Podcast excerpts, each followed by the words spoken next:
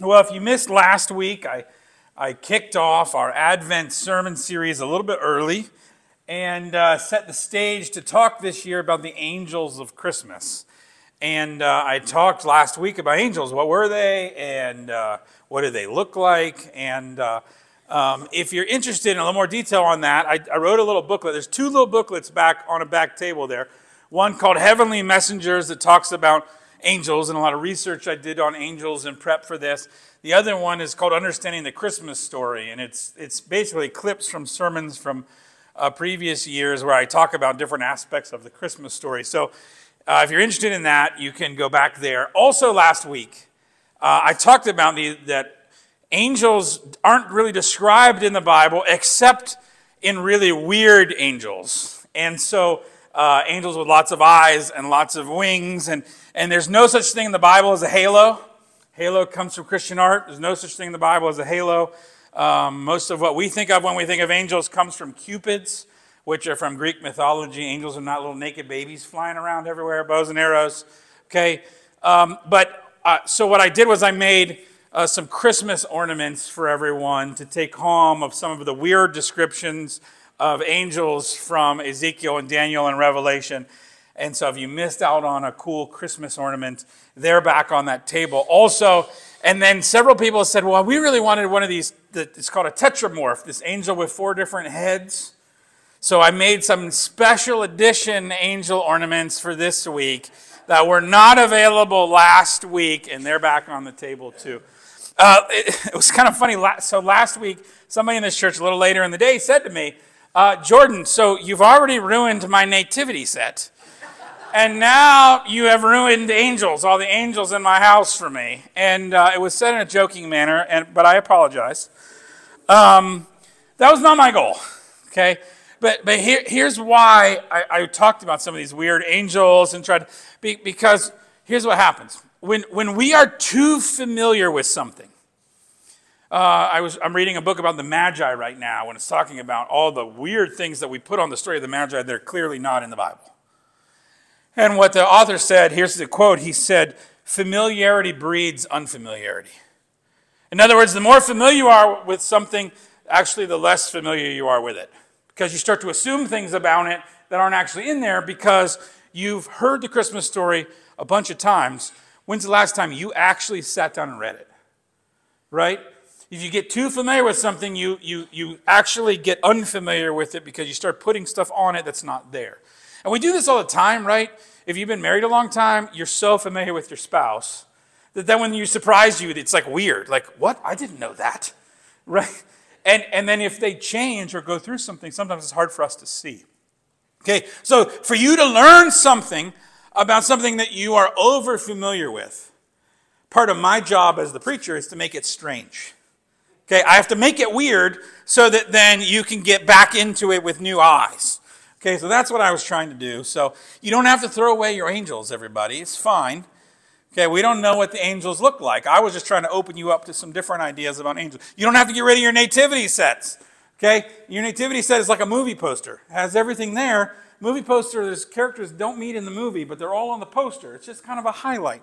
Your nativity set doesn't have to be biblically accurate. Mine is made of vegetables.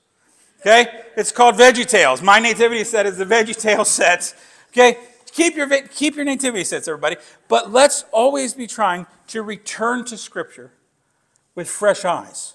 Not assuming that what we remember from the Charlie Brown Christmas story or from all these other uh, things that have influenced our ideas is actually what's in the Bible. Let's keep going back to the Bible. Okay, so that's what I'm trying to do. I'm trying to make it a little weird, trying to make it a little strange. This is how I preach all the time, so that we can get fresh eyes on it. Okay, with that longer than normal intro, let's get into our text for the day. We're in Luke chapter 1. This is a text um, it, it, we don't normally associate with the Christmas story, but we should. Because what Luke does is Luke goes back and forth between two miraculous pregnancies. Okay, the pregnancy of uh, Zechariah and Elizabeth and their son John, who would be John the Baptist, and then Mary and Joseph and their son, who would be Jesus. Okay, so what Luke does is go one then the other, one then the other. It sort of bounces back and forth to compare the two. Yet for some reason, when we think of the Christmas story, We include the wise men, which come later, and we don't include Zechariah and Elizabeth and John the Baptist, which actually Luke clearly mixes into these stories. So we're in Luke 1. Again, probably a little bit more unfamiliar passage, but maybe you're a little too overfamiliar with it. You may want to grab the Pew Bible or pull out your phone and pull it up to follow along. And I'm going to kind of read piece by piece uh, this story. Uh, Luke 1, starting in verse 5, and then I'm going to just unpack it a little bit at a time. Now, Luke 1 5. In the days of Herod, king of Judea, there was a priest named Zechariah of the division of Abijah. And he had a wife from the daughters of Aaron, and her name was Elizabeth. They were both righteous before God, walking blamelessly in all the commandments and statutes of the Lord. But they had no child, because Elizabeth was barren, and both were advanced in years. All right, so Luke sets up the context of this story. Uh, we just got to get a few details clear here. He gives us a time frame. This is the days of King Herod, also called Herod the Great. Herod was this kind of crazy guy that uh, was a king of, uh, of, uh, of Israel, of Judea, lived in Jerusalem, and uh, he died in about 4 BC. I mean, we, we actually know that pretty clearly. So this is somewhere a little bit ahead of, uh, of uh, what we normally think of as the Christmas story. And we're told then that we have two characters. One is a priest named Zechariah, the other is his wife named Elizabeth. Now, Zechariah, we're told, is from the order of Abijah. So, who is Abijah? Abijah was one of the sons of Aaron. Aaron was the original priest. Okay, we had Moses and his brother Aaron. Aaron started the priesthood. Aaron had 24 sons. That's a lot of sons. Okay? That's more than Father Abraham. And we said he had many sons. Okay? He had 24 sons. And uh, these all were divided into sort of orders of the priesthood. And uh, so he's from the line of Abijah. So think about this. He knows his family lineage. Okay? For 12, depending on how you date this, 12 to 1400 years the priesthood has been passed down in his family from father to son, father to son, father to son. And then typically you would marry someone who was also the daughter of one of the priestly families. So he's married Elizabeth. She is called uh, from the line of Aaron because uh, the actual division of like Abijah and all these sons didn't pass to daughters, it only passed to sons. But she is from a priestly family also. That's what we know. Why is this a big deal? Because they have an impeccable lineage. Okay? And they're great people. Luke tells us they are upstanding, great moral people. And yet, they're older, probably of the age where they cannot have children anymore, and they have never had a child. And this is a crisis for several reasons. For one thing, remember, 12 to 1400 years, father to son, father to son, father to son, and now it stops with you. Right? There's other, there's other families of Abijah, but your family won't have another one because you've never had a son. But furthermore, it was your children that took care of you as you got older. It, was, wasn't just your legacy, it was also your social security, everybody. They didn't have social security in there. So as you get older, which with Zechariah and Elizabeth are, who's going to take care of when you get older? Well, it's not, it's not the government. Okay? It had to be your children, and you don't have any children. And so there's actually a, a, a health and safety risk in not having any children, especially any sons. And it was also considered in those days uh, um, a curse. If, if you didn't have children, then maybe God was punishing you for something you did, or maybe something that your parents did, that God has not blessed you with children. Of course, we're told by Luke that that can't be the case for Zechariah and Elizabeth because their lineage is impeccable, their reputation is great, they have followed all the statutes of the law. So this can't be that they're being punished. So then, why don't they have children? This would have been the talk of the t- like this would have been rumored about. What did they do? Why why isn't God giving them children? Verse 8. Now while he was serving as a priest before God when his division was on duty, according to the custom of the priesthood, He was chosen by lot to enter the temple of the Lord and burn incense. And the whole multitude of the people was praying outside at the hour of incense. Okay, so here's how this worked.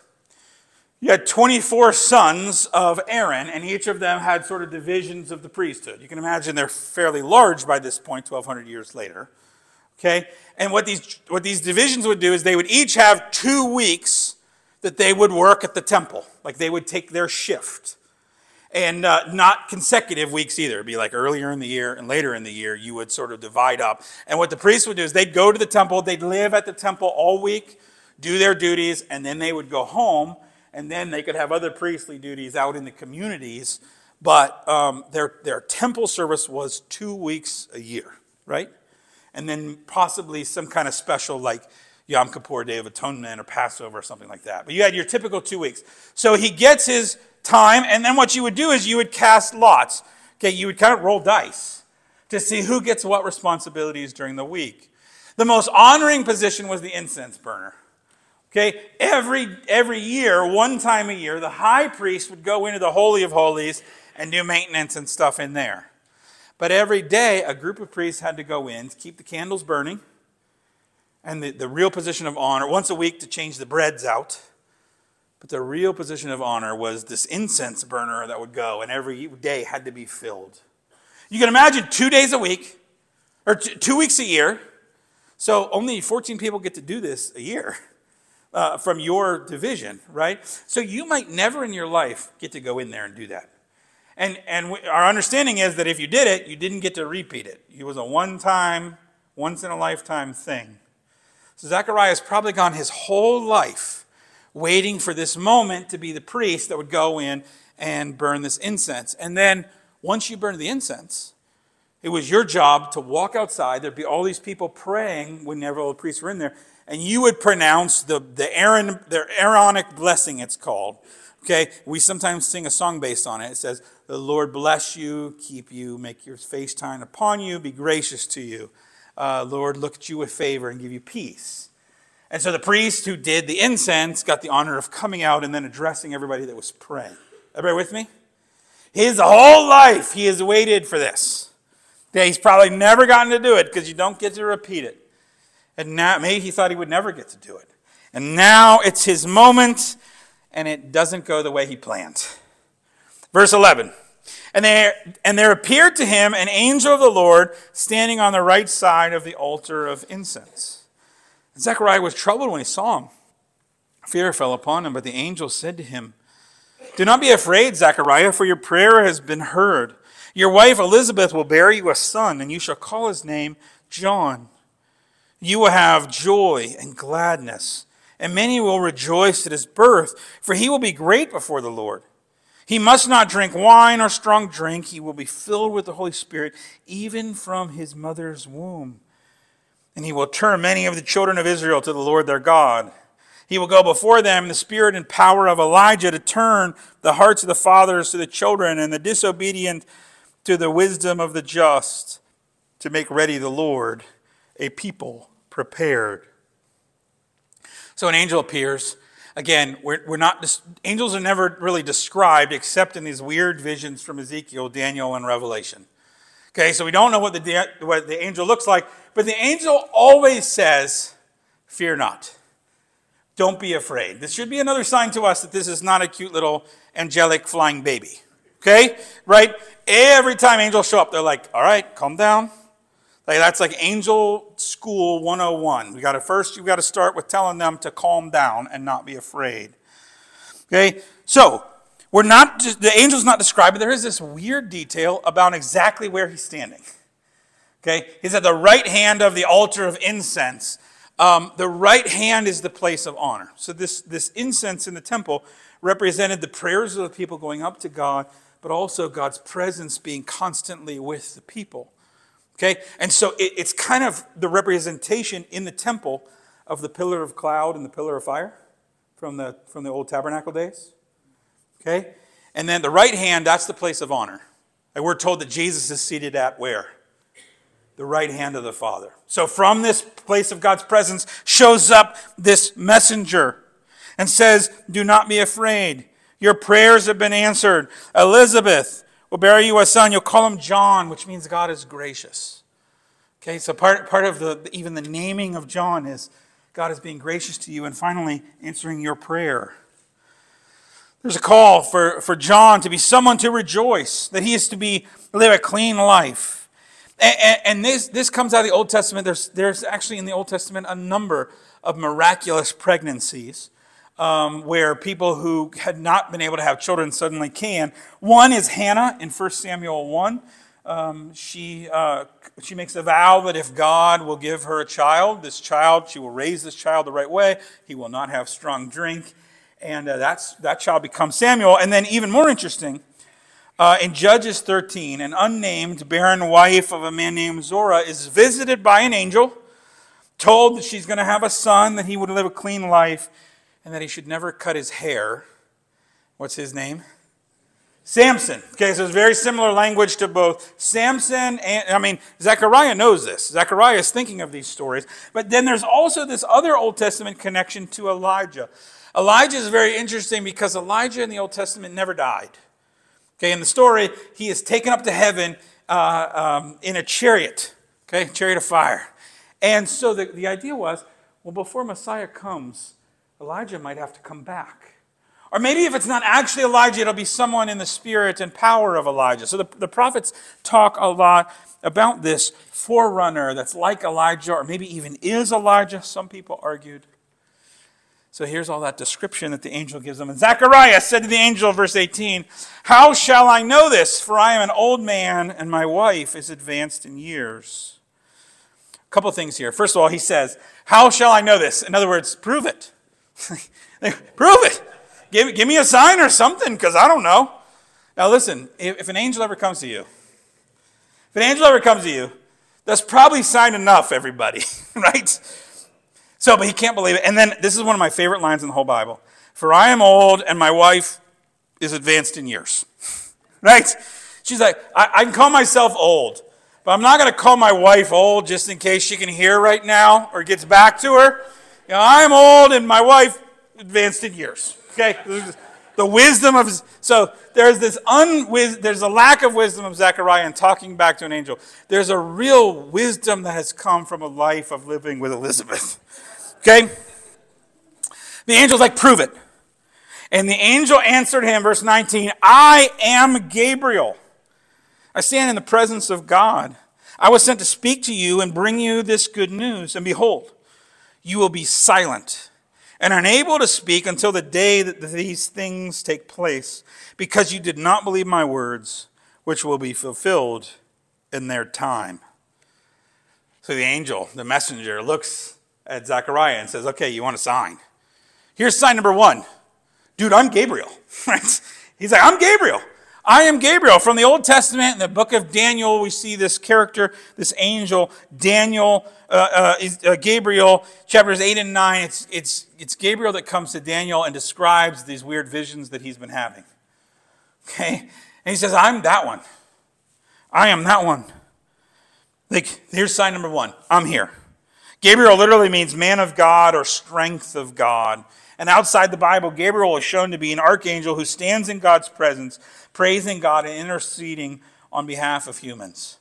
Okay, so actually, there's this interesting connection then, if you understand that about Gabriel, that he would be kind of in that incense, right? Because that incense is representing what he actually is described as doing. So Gabriel first claims his identity, and then he says, okay, Zechariah, sign number two. You're not going to be able to speak. You're going to be able, you're going to be mute until this all takes place. Okay? Now, clearly some of this is punishment. Clearly some of this is, okay, because you didn't believe, you're going to be silent. But I wonder also if it's not as much punishment as we might realize. Okay? For one thing, if you go back and you read the account of Gabriel and Daniel, you find something interesting that when Daniel gets done, or when Gabriel gets done describing to Daniel what has happened, Daniel can't speak. And it's not because Daniel's being punished. Daniel just is so overwhelmed by this message and by everything that's being said that, that Daniel says, he actually can't say anything. And then an angel comes and touches his lips. And then he can speak, and he said, What can I say in the face of all that God has said to me? So I wonder if, in part, this is a blessing. Like, you know what? You know what you need to do, Daniel? You need to just be quiet for a little while and let this sink in. I've actually noticed this. Have you ever noticed? I, I think there's a correlation between people who talk a lot and people who doubt a lot. Now, I think a lot of times people who doubt a lot are also people who talk a lot. Okay, not always, but I think there's some correlation there. Sometimes when God speaks to you, you just need to keep your mouth shut and take it in a little bit. Verse 21 And the people were waiting for Zechariah, and they were wondering at his delay in the temple. When he came out, he was unable to speak. They realized that he had had a vision in the temple. And he kept making signs to them, but he remained mute. When his time of service has ended, he went home. Okay? So now you can see all this info about what's happening with this whole moment in the temple is important. Zechariah comes out, and what's he supposed to do? He's supposed to stand in front of the whole people and say, The Lord bless you and keep you, make his face shine upon you, be gracious to you. But he's mute. like nothing happens. Not only does nothing happen, but also, like, remember, this happens like every day. So the people generally know about how long it takes. So when it's taking a long time, and then he finally comes out, and then he's mute, and he's like, like Mary, he doesn't know sign language. So when it says he's signing, it's like, you know, angel, you know, there, next to the, like, he can't. What's he doing? And, they, and then it says he finishes his time. That means he finishes the week. Okay, remember I said he, they're there for a week? So he finishes his week. We don't know what day of the week it was. So maybe for five days he's just mute walking around the temple. And then he finally goes home. And everybody, if there's a scene in the whole Bible I wish I could actually get a description of, it is Zechariah trying to explain to his wife in sign language, right, that she's going to get pregnant and have a baby because an angel told me when I was next to the incense altar. Like, can you even imagine this? You could say he could write, but I doubt that Elizabeth could read. So this is all signing. Then we finally get to see Elizabeth's reaction. After these days, his wife conceived, and for five months she kept herself hidden, saying, Thus the Lord has done for me in the days when he looked on me to take away my reproach. So I want to say this clearly that Elizabeth doesn't have a virgin birth. Okay, this is Zechariah's son. But it is a, still a miraculous birth in that she was barren, and now, even though she's not supposed to be able to do this anymore, she can have a child. And, uh, and there's this interesting moment here where this had to have been hard for her. She describes the reproach she had among people. Like, she'd heard the whispers. She's heard, she'd heard people that didn't want to be around her in the market. I mean, she, she knew. But isn't it interesting that her response wasn't to flaunt it? Okay, for five months it says she kept herself hidden. Listen, if it were me, I mean, there'd be a lot of questions if it were me, but it were me and I was finally pregnant after a life of being barren, right? I'm putting on a tight, tight outfit, and I am going and I am flaunting this baby. Okay, hey, y'all made fun of me for years and years and years, and bingo, there it is. no, but listen, she doesn't do that, does she? What does she say? She actually hides herself. Because what she understands in this moment is doesn't matter what all those people think. What matters is God answered my prayer. God didn't just answer my prayer. Now God is working through me to something much bigger. Now we need to fast forward the story a little bit. Okay, because in Luke's gospel, now he turns to Mary, and Gabriel comes to this virgin in the Galilee region named Mary, who is, uh, and, and tells her that she's going to have a child, which is an even more miraculous birth. But yet, she has a faithful response to it. And what's the sign to her? Not that she's going to be mute. The sign is she's got a relative named Elizabeth who's pregnant. And up until that point, we didn't know any kind of connection, if you're reading it the first time, between Mary and Elizabeth. But now we know hey, Elizabeth is pregnant. Mary goes to see Elizabeth, and as soon as Mary speaks, when she sees Elizabeth down in Jerusalem, the, the, the baby in Elizabeth's womb starts to turn. Because what did the angel say? The angel said that he was going to be filled from the, from the Spirit from the womb. And so John recognizes Mary's voice After Mary returns to Galilee, Elizabeth has her child. Once they name the child John and everything comes true, Zechariah can then speak. And then he prays in uh, he prays a blessing. Remember, he couldn't pray the blessing coming out of the temple. Right? He couldn't say the Aaron blessing, but now he says a blessing we call the Benedictus. And I want to actually read it. It's at the end of Luke, Luke chapter 1 verses 67 and following.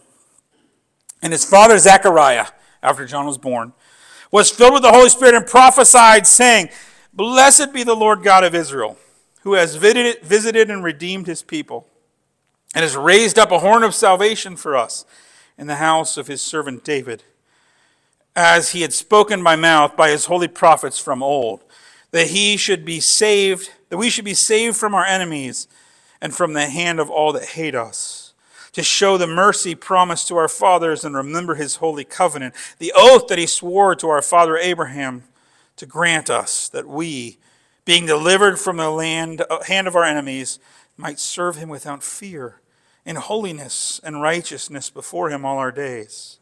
And you, child, will be called the prophet of the Most High, and you will go before the Lord to prepare his ways to give knowledge of salvation to his people in the forgiveness of their sins, because of the tender mercy of God, whereby the sunrise shall visit us on high, to give light to those who sit in darkness and the shadow of death, to guide our feet into the way of peace. Now, not, i don't have time to unpack all this, but there's such great Old Testament imagery here. And here's what's happened the nine months of silence have done what they needed to do.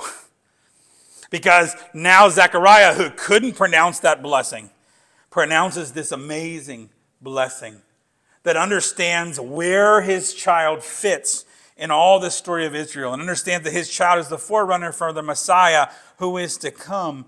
He's able to make this giant proclamation that, that he, he couldn't have made nine months ago. But in his silence now, after dwelling on what this angel has said, he understands the importance of what God is doing in his child. So, what can we learn from this story, particularly as we think of the angels of Christmas? Well, number one, I always find it interesting that Zechariah goes into the temple, into the holy place. Like, if you were going to see an angel, that's probably like a place I would have maybe expect to see one. Um, maybe have God speak to me in some way. But it's always amazing to me how surprised characters are when they see the, when they see angels, when they hear God's voice. Maybe we should be a little more expectant that God wants to speak to us. Number two, don't talk back to angels. if an angel comes and tells you to do something, you, just say okay. Now, and I say that in all seriousness because a lot of us would say, I've, I've heard people say this, boy, if God would just tell me exactly what he wants me to do, I would do it. But Zechariah and a whole lot of other characters in the Bible would suggest it's not necessarily true. Okay, that there's still, it's still sometimes hard to, in faith, believe the promises of God in your own life. It's just hard sometimes.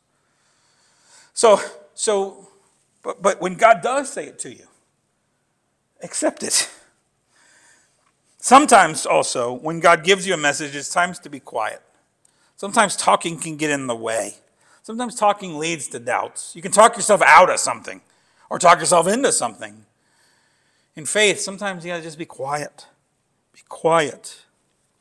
So let us use Zechariah as our example for Advent. Let us approach Advent this year through the eyes of Zechariah. He sees an angel hears the message and begins to start to understand the coming Messiah.